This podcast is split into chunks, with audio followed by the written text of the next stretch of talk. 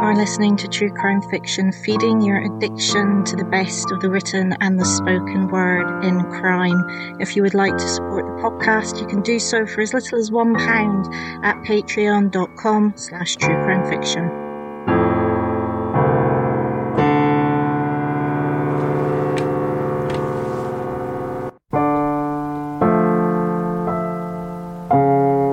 Genre crossovers in most entertainment can work incredibly well, such as horror comedy. The reason that this works so well is that horror and comedy are two sides of the same coin.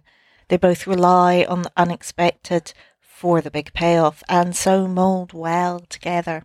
Not so much true crime and romance. Sure, there are couples in crime, Bonnie and Clyde, Starkweather and Fugate, who Natural Born Killers Mickey and Mallory was based on, and later Ian Brady and Myra Hindley. While there are a few big name couples where both are active in a crime, that tends to be the exception rather than the rule. But even more rare are couples where one is a criminal and the other is a serving police officer, as in the case of Wondery's latest podcast, Stolen Hearts. We start the series with Jill Evans, who lives in a small village in Wales and joins the police and progresses through the force. Jill, like many of us at points in our lives, has been unlucky in love. She's had three engagements, two divorces, and one affair. Again, like many of us, Jill turns to the apps in the hope that she may be able to find something lasting. She meets Dean and they immediately hit it off, and romance blossoms. So far, so romantic. Jill and Dean are in love with each other and they start to make plans for the future. There are a few red flags, but you know, everyone ignores the old red flag in the honeymoon stage. Jill, however, is soon to find out that Dean has another life, one where he not only has a wife in London, but where he robs banks with a gun.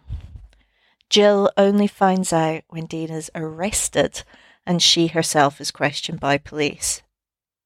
It must be truly devastating to find out someone you love was withholding fundamental information from you, but Jill controversially sticks by her man. Well, that in itself is not so unusual, and I suspect Jill's pregnancy probably had something to do with it. The fact that Jill, a police sergeant, did not immediately cooperate with the police and instead appeared to run interference for her bank robber lover is difficult to swallow even more so when she sells her story to a magazine and is unsurprisingly forced to resign.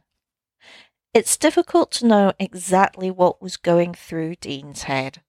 Most criminals would not seriously date a police officer, but on the other hand, Dean also had a business making and selling men's grooming product in a range called The Governor with cheeky crime themed names. Maybe he did really fall in love, but I suspect he was probably someone who enjoyed or was even addicted to taking risks. Throughout the podcast, it's hard not to shake one's head and wonder what on earth Jill was thinking. We've all fallen for a bad boy, but I know very few people who, when their partner's poor behaviour was revealed, tanked their own careers over it.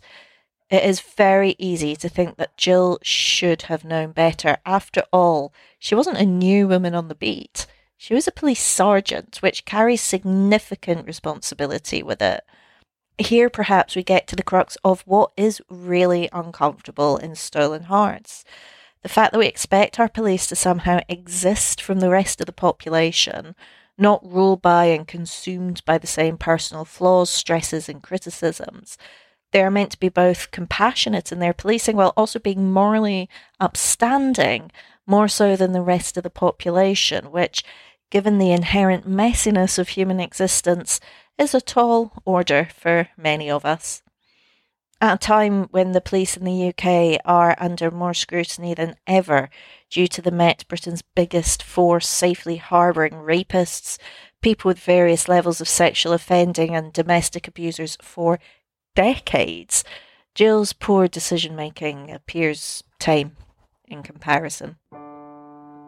You have been listening to True Crime Fiction, the podcast that is feeding your addiction to all things crime. You can find our website at true-crime-fiction.com, on Twitter at true underscore crime underscore fic, on Facebook and Instagram as True Crime Fiction. Please rate and review on the podcast app of your choice. Music is by Kitty Kitty Meow Meow.